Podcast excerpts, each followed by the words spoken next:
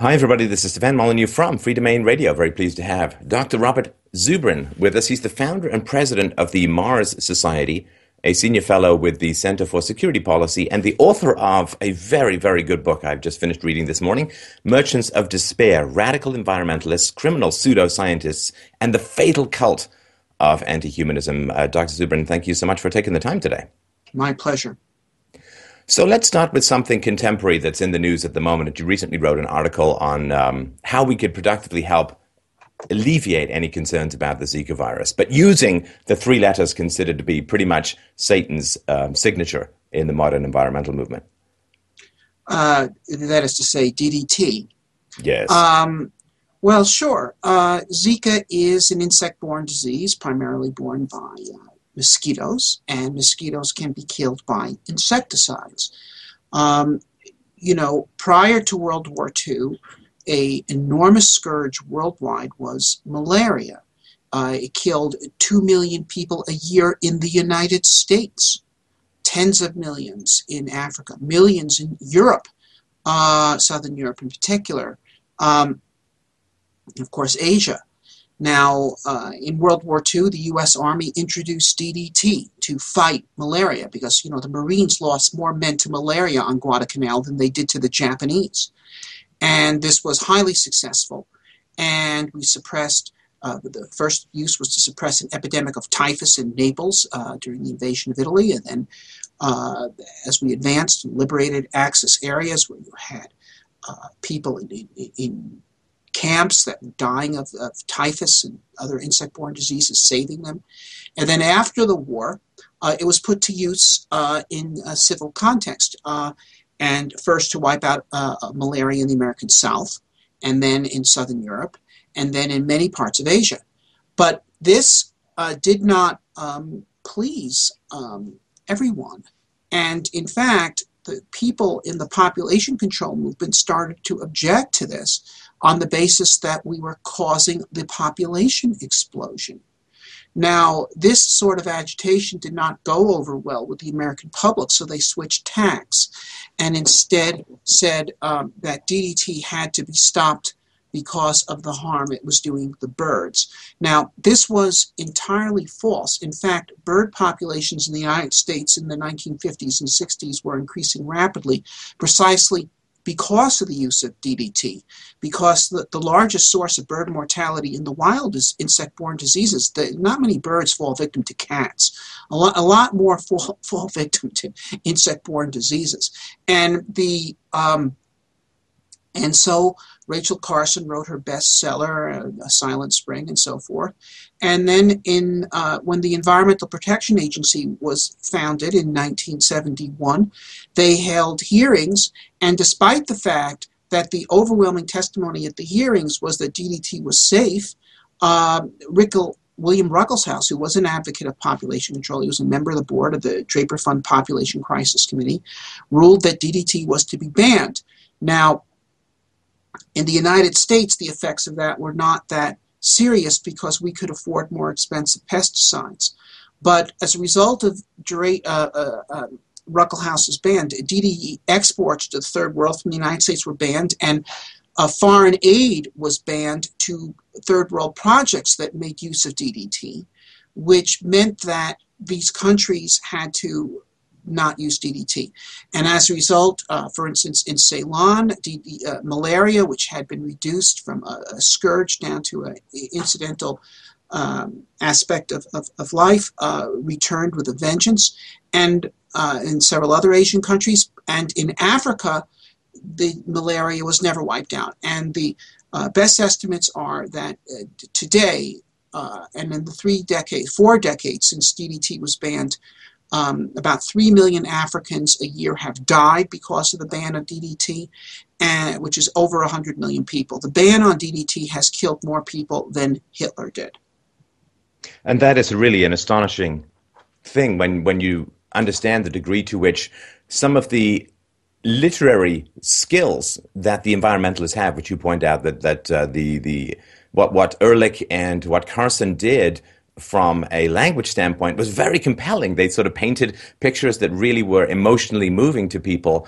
but the science behind what they're talking about is very, very shaky, if not downright contradictory to their pronouncements. And you talk about in the book at the very beginning, Malthus, who of course is um, something that, uh, or a theory which has one of these bulletproof uh, biospheres around it. Like no matter how much data there is that, count, uh, that count, contradicts what Malthus um, predicted, he still seems to be something, uh, someone who is compelling for a lot of people. Yes, uh, it's hard to think of in the history of science a theory more counterfactual than Malthus's theory. Uh, you know, Malthus, writing around the year 1800, said, uh, look, you know, population expands geometrically, food supply at most arithmetically, and therefore, as time moves forward, there'll be less and less to go around, um, and and so forth. And so we were headed towards uh, endless and increasing misery. And uh, he wrote this at a time when Europe was beginning the Industrial Revolution, and the largest um, advance in the human condition ever seen in history, which has only accelerated since that time. When Malthus wrote, the average per capita income in the world in today's dollars was $180 a year, 50 cents a day. This is the world described in the novels of Charles Dickens and Hugo, Victor Hugo, where there are people actually starving to death in the streets of London and Paris, the two the capitals of the two most advanced countries in the world. Well, today, the population of the world is 7 billion people, which is seven times as much as it was in Malthus's time. And the average per capita income is about $9,000 worldwide, which is to say 50 times what it was in Malthus's day. So the population has gone up seven times. The per capita income has gone up 50 times, seven squared and the total product has gone up 350 times. Okay, seven times 50. So not only did product go up with population, it went up as population cubed, and well being went up as population squared. And this is true not only since Malthus, but in every time since Malthus. For example, if you take Paul Ehrlich himself, who wrote his bestseller, The Population Bomb, in 1968. He said, Here it is, 1968. World has three and a half billion people. Uh, average per capita income is $3,500 a year, or uh, was actually a lower number, but in today's dollar, that's what the figure would have been. Um, and uh, in the year 2000, there's going to be 7 billion people. There are hungry people today. They will be starving in the streets in the year 2000. And not just in India and China. They are absolutely hopeless. They should be allowed to go down the drain. But even in the United States, we have to have population control. We have to have government control of who can have children and who cannot. And this and that. Okay, well, here we are. It is the year 2016, and the world population has doubled. It took a little longer than Ehrlich said, but he was in the ballpark there. Uh, that is, the population did double in, uh, you know, a bit longer, but so it has. However, the per capita income, instead of being cut in half, has tripled. Mm. Okay, so now here's the thing.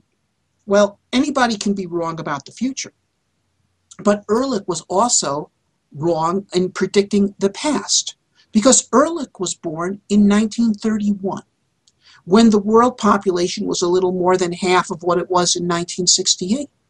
Now, if his theory was correct, the average standard of living in 1931 should have been twice that of 1968, and he would have been there to see it. But of course, we all know that the world of the 1930s was much poorer than the world of the 1960s, just as the world of the 1960s is much poorer than the world today. So it, it wouldn't even have taken research of any kind for Ehrlich to know that his theory was wrong. He could just look at his own direct experience, but instead he said the opposite. Now, why are people saying this and why are people promoting it? Okay, the reason is is that what the basic theory here, here is the following is in, in the most general terms. There isn't enough of X to go around, whether that is food or living space, as Hitler put it, or today, or the Club of Rome, natural resources, or today, the carbon use permits. Okay, so there isn't enough to, of X to go around, and therefore human aspirations must be severely curtailed, and therefore someone must be empowered to do the curtailing. And so, therefore, tyranny is necessary. And this is why people who advocate this theory have never lacked for sponsors. Hmm.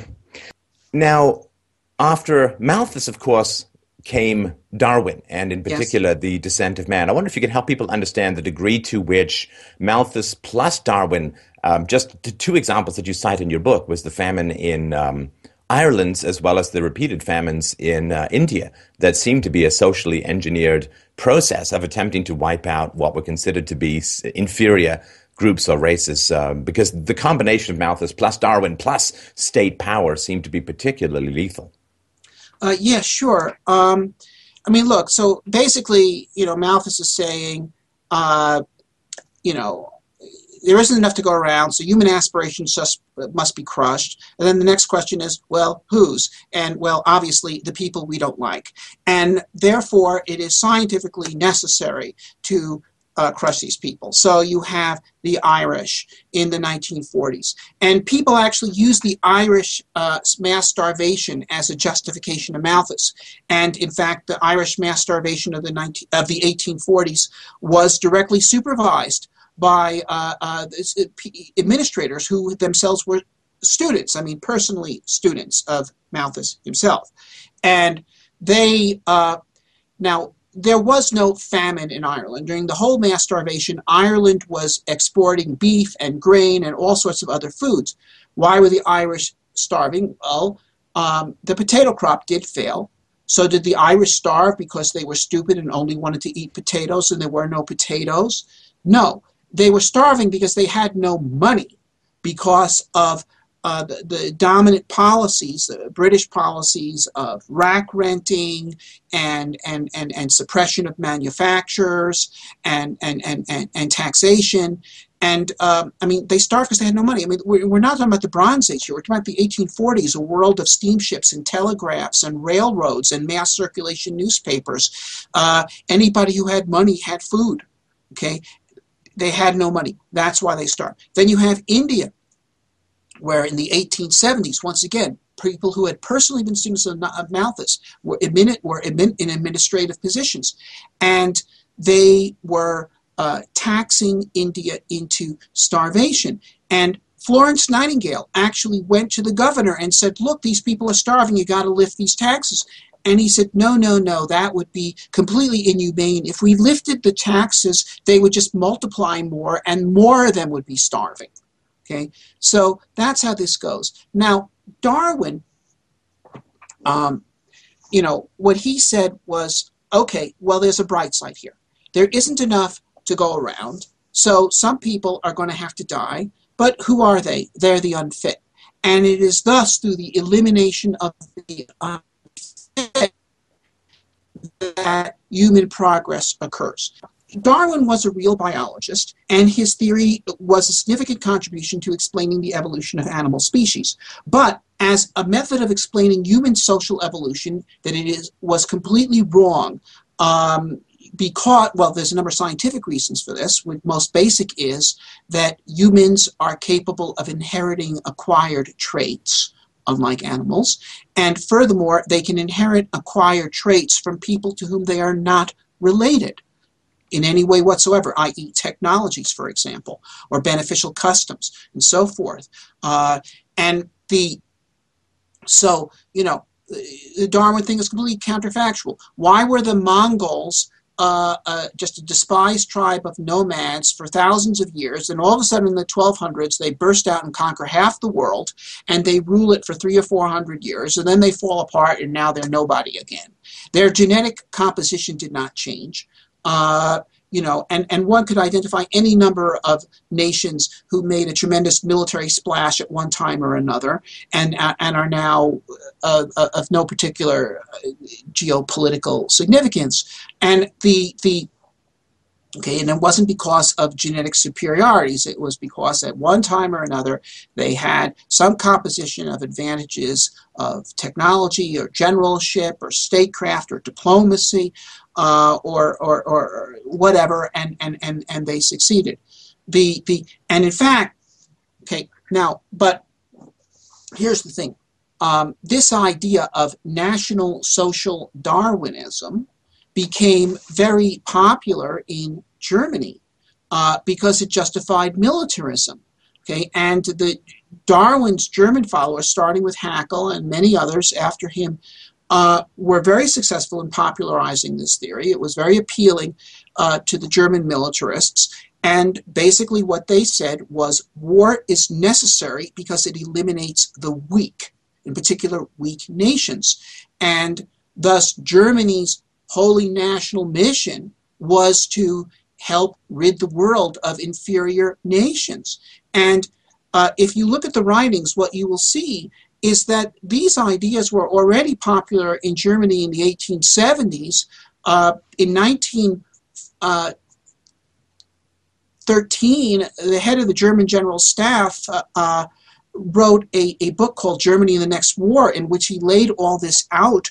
It was called entitled Germany in the Next War. Churchill read the book. He said, you know, we read this with, with horror. This was a, a, a, statement that these people wanted to have a war in order to have a war. And indeed they did. And then Hitler just raised this to a more hysterical and extreme level. Uh, but Hitler didn't invent Nazism, he just uh, took it to the next level. And I can, to some degree, see where Malthus was coming from as far as writing in the 1800s. So the revolution in agriculture, the agricultural revolution, which produced the excess food and capital that allowed for a sort of urban proletariat to man the factories, that had occurred 100 or 200 years before, where they got sort of winter crops and they improved the harnesses so that the horses could pull more and so on but it seems to me that given how little excess that there had ever been throughout human history, at least a human history that didn't involve slavery, like massive slavery, like the ancient Greek and Roman world, I can sort of see how you might think that society is like a family. In other words, if, if I have a small farm and I have a wife and I have four kids, we have a certain amount of food that we can grow. And if I have a bunch more kids, then we're all going to get hungry. And I think that not knowing what huge bounty was just around the corner as far as Western civilization goes, plus this general mistake which people make as a whole, which is mistaking society as a whole for their own personal tribe or family or group, I can sort of see how they could come up with that idea. The fact that it got enacted in state policy is reprehensible and immoral. But the people who've come after the 19th century, when you saw a massive explosion, and you've got some great graphs in the in the book, which uh, I'd appreciate it if you could talk a little bit about the people who came after, who still held to this notion that the population is going to grow exponentially, but the food supply is only going to grow in a linear fashion how is it possible for them to maintain this in the in the face of such overwhelming evidence to the contrary? Well, on one level, the argument has a superficial common sense grounding. Well, there's only so much to go around, and therefore, the more people there are, the less there will be for me. Um, but this is an entirely static view of economics because uh, why is there anything to go around? Where do resources come from? Resources are defined by human technology. Land was not a resource until people invented agriculture, and the value of that resource has been multiplied successively over time as people improved agriculture with irrigation, even in ancient times, and crop weeding, and later uh, uh, um, crop breeding and, and, and, so forth. And I mean, frankly, if you look at the history of agriculture starting from Neolithic, I mean, there's major advances in agriculture in the Middle Ages. Uh, and the, but then everything else, uh, you know, coal was not a resource until people really learned how to put it to use. And this was happening in a big way in Malthus's own time. And the, uh, and a generation later, people developed oil as a resource, um, which it was not before. And the so where do resources come from? They come from people. It is people who are resourceful. And the more people there are, the more inventors there are. And this is why Malthus has been wrong. It's not just that every mouth comes with a pair of hands. Okay, if that was so, then it would be a wash. Every mouth comes with a pair of hands and a mind. The more people there are, the more inventors there are, and inventions are cumulative. Okay? I mean, just imagine if there had been half as many people in the 19th century as there actually were, if somehow Malthus's ideas had been truly implemented globally. Okay, so you have half as many people in the 19th century. We'd be, would we be better off today or worse off today? Well, they would have used somewhat less coal, but we're not hurting at all for the coal that they used. But half as many people, well, you can get rid of either Thomas Edison or Louis Pasteur. Take your pick. Okay, either give up electricity or give up modern medicine. Which would you prefer? The, the, the, we would be immensely poorer if there had been fewer people. And the future generations will be immensely poorer if there are less people today.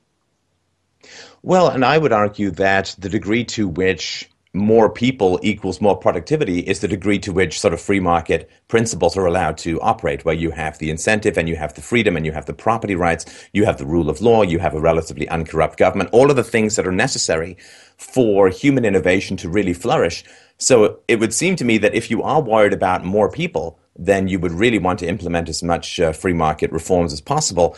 But the environmentalists, um, and you, you point out the switch in the 60s where environmentalism and the left began to unite, but environmentalism plus leftist policies interfering with free market operations would seem to combine to create the kind of disaster that they claim they wish to avoid. Sure. Uh, look, uh, yes, the more people there are and the freer they are, the more innovations will occur. Um, the uh, and and also the more capable they are, the more educated they are. Um, so it is in fact as uh, both. It's not just the numbers of people, but the numbers of free people, the number free both politically free, but also uh, enabled through uh, education in particular, access to knowledge. Um, the more innovations you get, it, it's not uh, an accident that um, the, vast majority of useful innovations in the past 500 years have come from the West. It is not an accident that within the Western countries, the um, uh, the, the largest number of innovations, including the Industrial Revolution, um, has come from the so called Anglosphere uh, because these are the Western countries that have the most individual rights. Um, the, the, uh, and therefore are the most creative, that have patent systems, that have trial by jury, that has property rights, and, and, and so forth to a greater degree than, for instance, continental nations, though they also contributed. But, you know, I was at a, a globalization conference in uh, Moscow in October 2013. And uh, I gave a talk where I outlined some of these same ideas that are in Merchants of Despair. And but then a professor got up from Moscow State University, um, and I can talk a little bit more about that university, but because there's a leading anti-freedom ideologue operates there, Alexander Dugin, and this is one of his acolytes got up to speak. But the what he said is no, there are limited resources, and it's America that is using up the world's resources. There's 4% of the world's population using 25% of the world's oil and 25% of this and that. And in fact, he even said we were using up the world's oxygen supply. Now, I responded uh, I mean, very strongly. I said, What are you talking about? Okay, if it wasn't for America, you'd be much poorer. I mean, where do you think you got this? Okay, I held up one of these. And then I pointed to the laptop on the podium. And where did this come from? And to the microphone at the podium. And where'd that come from? And to the light bulbs on the ceiling. Where did they come from? Okay, if America was poorer, the Russians would be much poorer. Okay, the America is yes, we are using 25% of the world's resources at the at the moment, but we're responsible for 50% of the world's inventions in the past century, and uh, which as well as uh, which makes us, uh, which enabled most of the world's na- uh, gross national product in the rest of the world, as well as our own direct product. Um, America, you know, we produce a lot of food. We export food. We've helped feed the world with our food exports, but we've done much more to help feed the world by exporting our agricultural technology.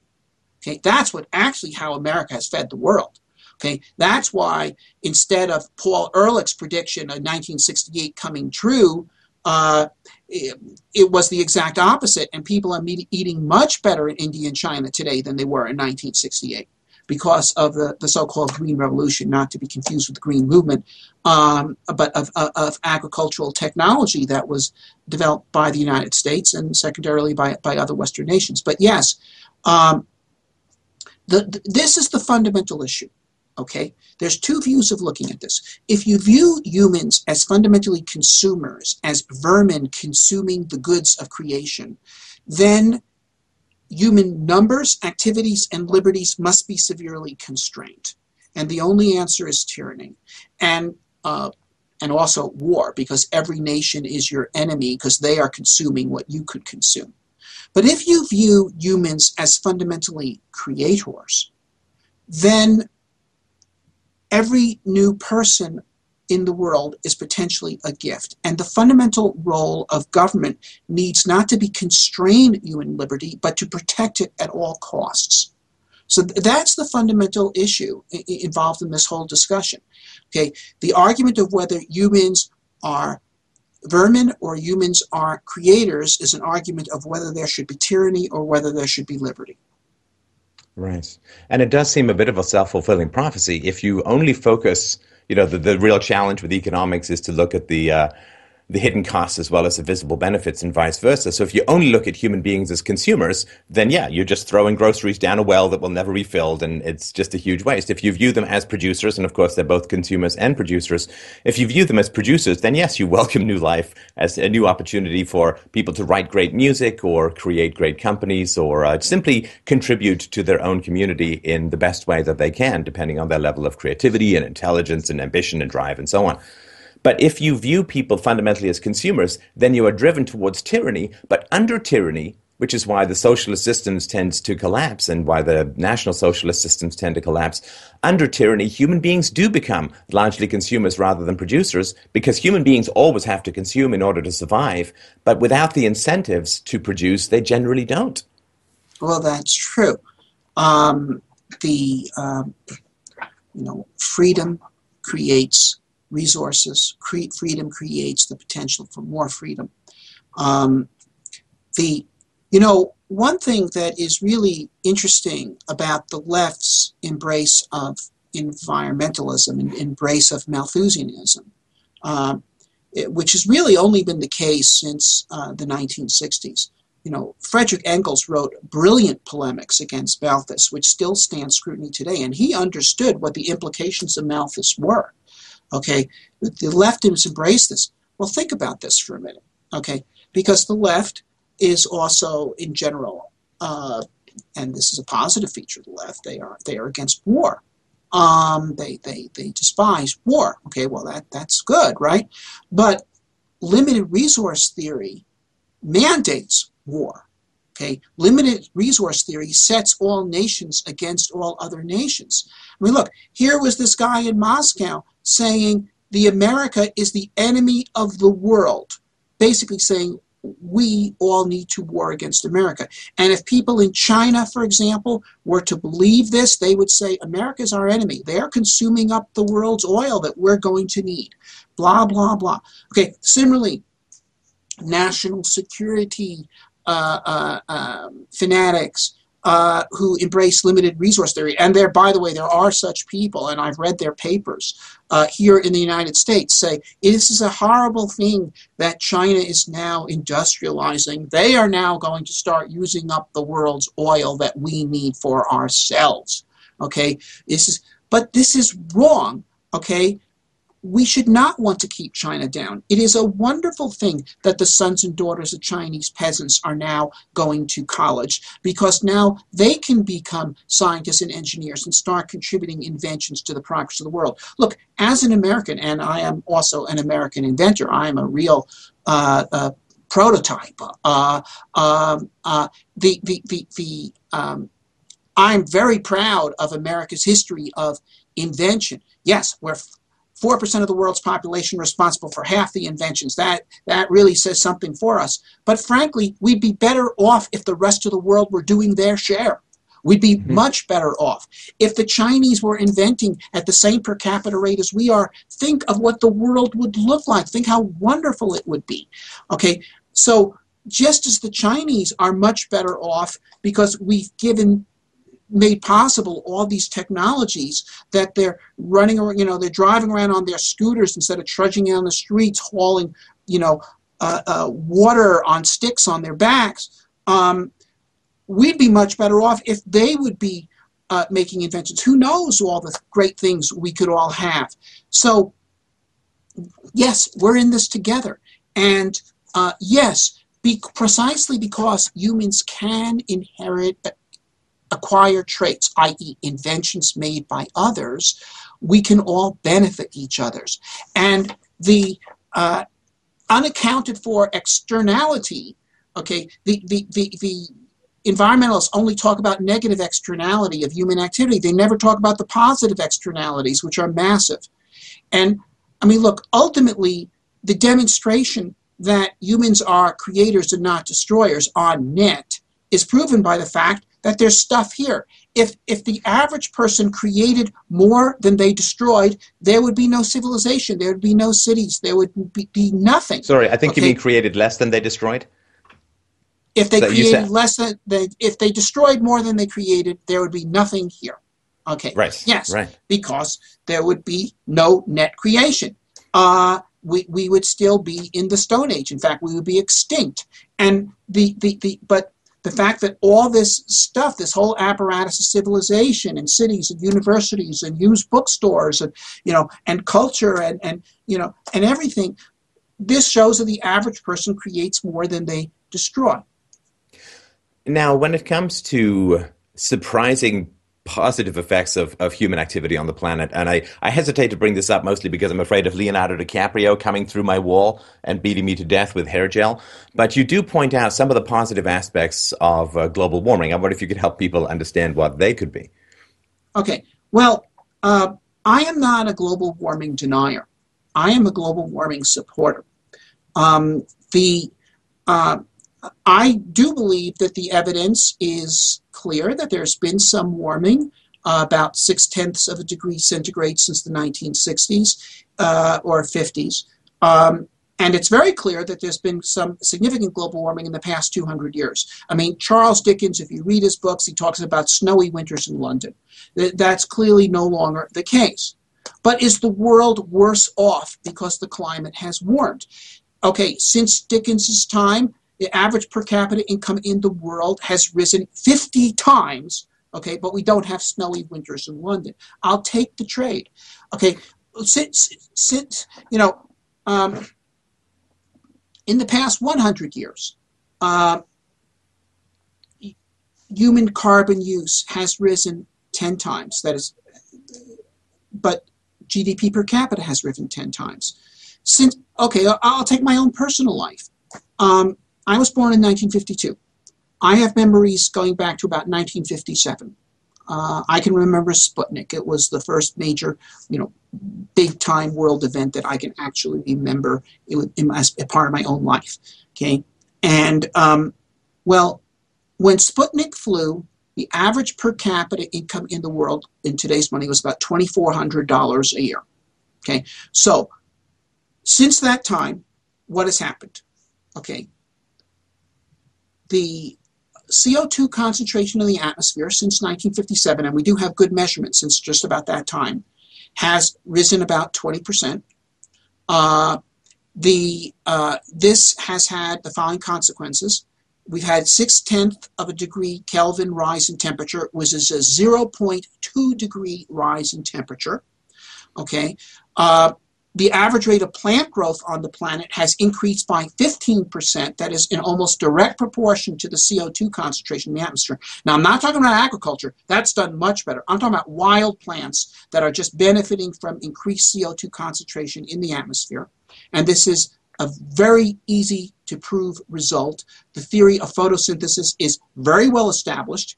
Um, I mean, you talk about established science. The theory of photosynthesis is actually much better established than the theory of global warming. It's about as well established as the theory of the round Earth. Okay, the, the, the, the, the, so we've had a 15% growth in the rate of plants. which means that there's 15% more plant production in the world, which means there's 15% more animal life in the world because they live on the plants. And human per capita income has risen 400%.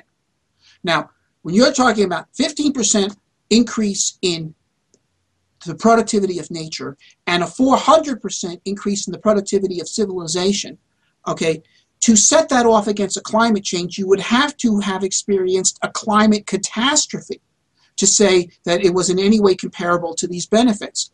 But I mean, I have to tell you, I, I got memories going back 60 years now, and I have to tell you uh, what the climate in the 1950s was like. It was about the same as it is now. And uh, as you point out, there have been significantly warmer trends. Uh, I, the, what blows my mind, I grew up in England, and what blows my mind is the idea that in England you could grow wine all the way up uh, into Yorkshire uh, in the past.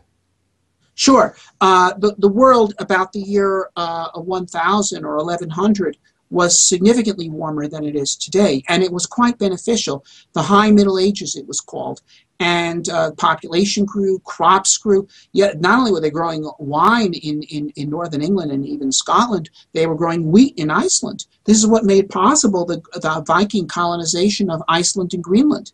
Uh, this was a more productive world. It was a milder climate. This is good. Okay. Now, of course, you know, if you were to say, well, if the climate keeps getting warm, a thousand years from now it'll be too hot. Yeah, that's true. But let me tell you something. It is by advancing the economy, increasing population, increasing the number of people who are well off and well educated and free, fully free, both politically and materially, um, you advance the rate of technological innovation. Now you take solar energy. Solar energy's got great potential. It's not your that that yet. And I am totally against people who would impose regressive taxes on fossil fuels in order to make solar energy competitive by making everything else more expensive. That's crazy. Uh, what they're doing in Germany, where they have tripled the cost of electricity uh, in order to try to make wind and solar more competitive. I mean, that's insane. Uh, and a very but, regressive tax, of course. It tends to hit the poor the hardest. Yes, absolutely. Imagine poor uh, pensioners who are trying to heat their apartments and pay their electric bills, and they're being hit with triple because of, of this fixation. But no, but if you have economic advance, you're going to have technical advance, and solar energy will become cheaper over time. It absolutely will. But the way to make solar energy cheaper is not to throw the world into a depression, but to create a worldwide economic boom in which all technologies advance, including energy technologies, and energy will become cheaper. And I believe solar energy is one of those that will become very much cheaper. And uh, um, and then we'll have that and uh, other things, fusion power. Uh, you know, we don't have it yet. I think we can have it, but it's a richer world that is going to create these things. And so, yes, at that point, we will move to um, uh, less carbon intensive uh, sources. Uh, it will happen as a matter of course. There's no rush on this. There's absolutely no rush. Uh, you know, based on current projections, uh, if we keep going the way we're going right now, uh, 50 years from now, Uh, world sea level will be five inches higher, which is not material. But 50 years from now, if we keep going the way we are now, if, if we can do in the next 50 years what we have done in the last 50 years, which is triple worldwide standard of living, we basically lift, you know, 90% of the world out of poverty. We'll have done something incredible and, and we will have so many more advanced technology. We'll be so much more capable of dealing not only with climate but with every other material problem that we have. And one of those people is going to come up with teleportation or some kind of nonsense yeah. that's going to completely change the world in ways that computers have in the past. And you know we wouldn't have been able to have this conversation with video 20 years ago without having to fly out, be in the same room. So let's just think of all of the energy that's been saved. And so technology is, of course, our solution, but very few mm-hmm. people uh, on the left seem to accept that, which is weird because the left is all about secular, scientific, all this. Now, you've also talked about um, nuclear power. And of course, that's a very dirty word after Fukushima and uh, the Three Mile Island and so on. But I think you had some more optimism than a lot of people did about the potentials for nuclear power. Well, it's interesting. You know, I am originally a nuclear engineer. I have a doctorate in nuclear engineer. My first engineering job was in the nuclear industry. Uh, later on, I, I, I, switched into aerospace. But it was very interesting. Uh, you know, I used to have debates with the Sierra Club. And I'd say, look, you're against pollution, and you say we can't use fossil fuels because it's smoking up the world, and it's we're going to run out. And here's nuclear power doesn't make any smoke, and and we're never going to run out. And they say, well, that's why we hate it. And I, I, I, I didn't get it. And then finally, I realized the reason why they were so passionately against nuclear power. And th- this is very important. It is because it threatened to solve a problem they needed to have. They want power, and if the problem is solved, they can't get the power. Right. And that is why the global warmists today remain adamantly against nuclear power. Okay, now a few of them who actually were believing that this argument was about global warming and not about political power were dismayed by this. And for instance, Patrick Moore, the head of uh, one of the founders of Greenpeace, has broken with the rest of them. Is, I don't understand. You're saying global warming is a problem. Here's nuclear power. We should do it. But you know, but he doesn't get it. The global warming isn't about weather. It is about power. Okay. Carbon taxes aren't about weather. They are about money. Okay, the, the, the, the you know this other stuff is all just nonsense. The the the, the you know in the 1970s, uh, we actually had a cooling trend, and the ecologists said this is being caused by pollution uh, particulate pollution caused by industry. We have too much industrial growth. There's too much economic growth, too much population growth. It's causing, causing global cooling. It's got to be stopped. It's got to be put under control, put us in control. Later on, it switched to warming. This is global warming. It's being caused by industry and population growth. It, it's out of control. It's got to be put under control, put us in control. The, the problem is always different. The solution is always the same. Now, in terms of nuclear power, I mean, what we're talking about is creating a resource um, that uh, is of immense value to mankind. Uh, the the, the, the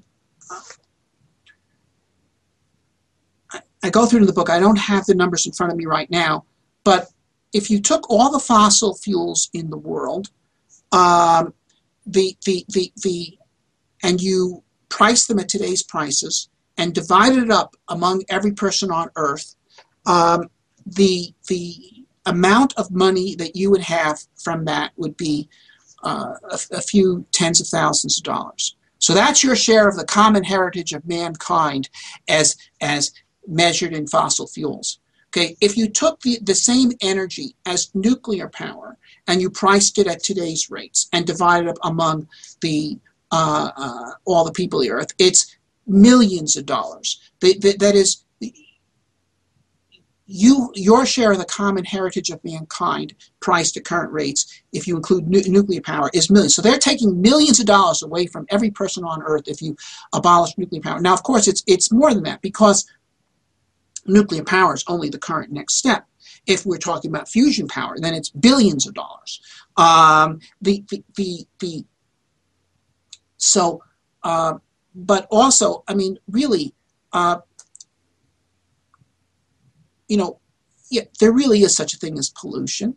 And I'm not talking about carbon dioxide. Carbon dioxide is not pollution. Carbon dioxide is a vital element for the biosphere. But particulate pollution, things that injure human health, uh, and this is caused by more primitive methods of producing energy, such as burning biomass and coal. And uh, Millions of people die in Asia every year, in particular. If you've ever been to China, you know the severe pollution that is over there, and, and it's, it's quite tangible. In order to have as many casualties from nuclear accidents uh, as you get from uh, biomass and coal fired pollution, you'd have to have a Chernobyl every day. Mm. Every day. that have to be Chernobyl. Now, Fukushima, there were no nuclear casualties. 28,000 people died at Fukushima from the tidal wave and the earthquake and falling buildings and shock and fire and, and, and, and exposure. Not one died from radiological exposures. No one outside the plant gate got even uh, a health impacting dose of radiation. Um, so uh, the idea that uh, Japan should shut down its nuclear power plants because of Fukushima, let alone Germany shut down its nuclear power plants because of Fukushima, because they, they're worried about tidal waves sweeping into Germany. Uh, I mean, this is hysteria, and uh, it, it, has uh, no rational basis. No, and, and people also don't understand the degree to which deforestation has been alleviated by people having access to coal because people got to burn stuff to stay warm in the winter or to cook. And if they can't get coal, then what they'll do is go and cut down the local forests. And the fact that uh, forests have increased since the introduction of coal, which has, of course, created more foliage to absorb CO2, it's just one of these, it's very, very complex. And as you point out in the book, the world is a very self balancing uh, ecosphere. Well, um, well, it's balancing at any moment. I think it is a progressive ecosphere. I think that human beings are making the world a more fertile place. We are quickening the biosphere. I mean, in other words, I mean, look, carbons deposited in the ground is like money stuffed under your mattress. Uh, and any economy economists would tell you that if everybody takes all their savings and stuffs it under a mattress and doesn't put it in a bank where it can be invested, I mean, what banks actually do is they take the collective savings of a community and they mobilize it behind projects that promise to be the most productive. At least that's what a bank that conducts its business properly does. Um, but if people wouldn't put their money in banks and not let it be invested, you'd have complete economic stagnation. It would be very bad for the economy if that happened. Well, the carbons that have been sequestered by the biosphere over millions of years as oil and coal have been taken out of circulation. It is tremendous benefit to the biosphere that we put these back into circulation. We have raised the productivity. I mean, global warming through CO2, okay, first of all, it makes CO2 more plentiful, and CO2 is a limiting ingredient on photosynthesis. Also, the warming itself, CO2 warming it creates most of its warming in the coldest parts of the world. It does not create much warming in the equatorial parts of the world because they already have very strong greenhouse effects from water vapor, whereas the Arctic and the subarctic have very low water vapor concentrations, and, and thus the CO2 warming, that's where it has an effect. You know, if you're wearing already wearing a parka, putting on a, a, a a flannel shirt over the parka, assuming you can get a flannel shirt over the parka, doesn't add much. Okay, but if you're naked and you put on a flannel shirt, that does something for you. Okay, and so the CO2 global warming makes is going to make larger areas of the world uh, agriculturally and biospherically productive. Um, and it also increases net rainfall worldwide. Now, it is true that climate change will cause some areas to become have less rainfall and some to have more. But on net, you will have more because the warmer the ocean is, the more water vapor gets into the atmosphere, and what goes up has to come down. Right, right. Now, when it and it lengthens the growing season too. And it lengthens the growing season. That's right. Um, because the idea, to me at least, I mean, there's sort of a bunch of major dominoes that need to fall down in order for us to accept government power as the only solution. Of course, it has to be uh, there has to be global warming, and I think you're making the case that there is. It has to be based on human activity, which I think you're making a case, at least to some degree, that it is.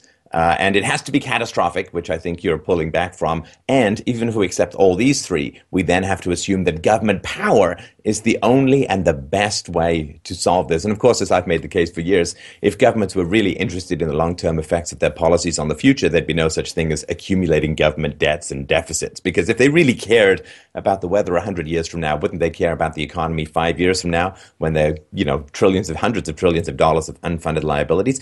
And also, of course, if um, people really want to limit environmental depredations, then they should have governments not be able to borrow or print money because that stimulates demand in the here and now while costing demand in the future. But what would you say we should uh, try to bring to people who are obviously a lot of people very emotionally invested in these situations, in these arguments, in these perspectives? What should we bring to them to help try and break them out of the matrix? Well, um, there's two things, um, or three. One is the truth, to let them know that these uh, catastrophes that they are being told about are um, mythical and that they should not be panicked by them and allow themselves to be manipulated by them uh, by those who, you know, just for starters, want to rig up the price of energy at their expense, um, and but also curtail their freedoms and, and curtail their futures and their children's futures by panicking them with these hysteria. Um, the uh, okay, that's that's the first thing. The second thing is they need to be enlightened as to what the effects have been of people falling for this in the past. Mm. Okay, and what the possible effects will be if they fall for it. I mean, look, nobody has ever been killed because there have been too many people in the world. But millions of people have been killed by people who think there are too many people in the world. Mm. Okay? The menace is not there being too many people in the world. The menace is that there could be people who think there aren't too many people in the world and are prepared to do something serious about it. Okay? You know, we're not in danger of running out of resources. We're in danger from people who think that we're running out of resources and therefore want to make a move to deny other people resources so they can be assured of their own share. Okay, this is what it is that acceptance of these ideas lead to tyranny, lead to war, will lead to war. Okay, and believe me, there are already people today, okay, in Washington in Moscow, and I'm sure in Beijing as well, and any other place where there, there's people who are thinking about the justification for military force being used strenuously uh, to exert dominance internationally, who are framing it in terms of this argument the resource war. There's books about this, the coming resource war. This is the mentality of war, and it's also the mentality of genocide. And what I do in my book, Merchants of Despair, okay, which I hope you'll show a better picture of, I go through the history of this and how practically every major human caused catastrophe of the past 200 years has been caused by people who believed in this idea of limited resources in one form or another. From the Irish famine to the Indian famine to the eugenics movement to the Nazis to the population control movement to the Chinese population control program. And right now, we are, are having the basis for World War III set up by the propagation of these anti human beliefs. Oh, yeah. I mean, if it is basically the idea of do you grow the pie or is there a fixed amount of pie? I mean, that sounds like it's a very reductionist thing, but if you've ever seen two siblings fighting over one piece of pie, uh, it's a pretty vicious fight. But if you give them two pieces of pie, suddenly you have peace. And this idea that if we believe it's a zero sum game, with, with usually some loss, you know, that the people are rich in the world because there are other people who are poor, and that's the only reason. It's just a transfer rather than a creation. That does set you up for interminable conflict. I mean, with the somewhat important difference that siblings usually don't have armies. That's right. The, the fundamental question is wealth something that you make or something that you take? Okay. You know, Nobody is talking about having a war over shoe supplies because it is apparent to everyone that shoes are something that you make. But there are people who talk about having wars over energy supplies, okay, because they think that energy is something that you have to take. Now, in the past 16 years, we've seen a, a, a partial refutation of this. I mean, in particular with oil. Okay, That is, oil, you know, is created underground in rock formations called shale. That's where the oil is born. And it's born in tiny little droplets scattered throughout the shale rock. And, uh, and there's vast amounts of oil in that shale rock around the world. But until 1998, there was no practical way of getting it out. And all the oil that we had access to was oil that had escaped from the shale through cracks in the shale, making it up above the shale to form pockets in the looser rocks above the shale. Now, of course, if it's in loose rock, water goes down and water is heavier than oil and it pushes oil up. So once the oil has escaped from the shale, it will slowly start migrating towards the surface as water can get below it. And so all the oil that we have had access to is the oil which had escaped from the shale but hadn't yet reached the surface to be destroyed by the environment. Only the oil in transit has been the oil that we've been having. Okay, now, but 1998, small oil company in Texas, Mitchell, perfected a means of using hydraulic fracking and horizontal drilling to get the oil out of the shale. And then this was done experimentally several times in the early 2000s, uh, starting in a serious way around 2007. And since 2007, okay, the American oil production has doubled based on this technique. And American uh, gas reserves have tripled. How can American gas reserves triple in 10 years when we're using so much gas? Well, it's because gas and oil that wasn't a resource before has become a resource because of this new technology. And as this new technology propagates worldwide, the world's gas and oil resources are going to multiply, as in fact they have multiplied. I mean, there's I mean, even before there was shale, just advances in drilling technique created more and more oil resources. There are vastly more oil resources in the world in, in 1998 than there were in 1972 when the Club of Rome predicted that we would run out of oil by 1998. Instead, we had three times as much oil. Okay, and now we have three times as much as we had then because of human creativity. Now, so we are not running out of resources. We are creating resources at an accelerating rate. Okay? Human beings are the resource. And the more of us there are and the freer that they are, you know, now, I mean, look, uh, Russia's taken a step backward, but Eastern Europe is a lot freer than it was during the Cold War. So I think we're going to start to see significant contributions to world technology coming out of Poland. I know people in Poland working on robotics, doing incredible stuff. In particular, and I'm sure these other places, Czechoslovakia, Czech, and, and, and, and so forth. And even Russia is freer than it was, and they'll start making more contributions than they did, though not as much as they could if they had secure property rights and, and, and, and personal freedom. Okay? I mean, but yes. And of course, if the left, who claims so much to care about the poor, really did care about the poor, they would be celebrating the free market reforms taken place in the, since the 90s in China and in um, India, which have lifted hundreds of millions of people out of poverty. Well, thank you very, very much for your time, Dr. Zubrin. I really wanted to remind people, we'll put a link to this book below. It's well, well worth picking up. It's a really well written and fascinating um, traipse through history. I knew about Malthusian doctrines. I didn't know how pernicious they were uh, in their application. But then, the, pretty much any time the government gets hold of science, bad things happen. Uh, so the book is called Merchants of Despair: Radical Environmentalists, Criminal Pseudoscientists, and the Fatal Cult of uh, Anti-Humanism. Thank you so much. It was a real pleasure to chat with you today.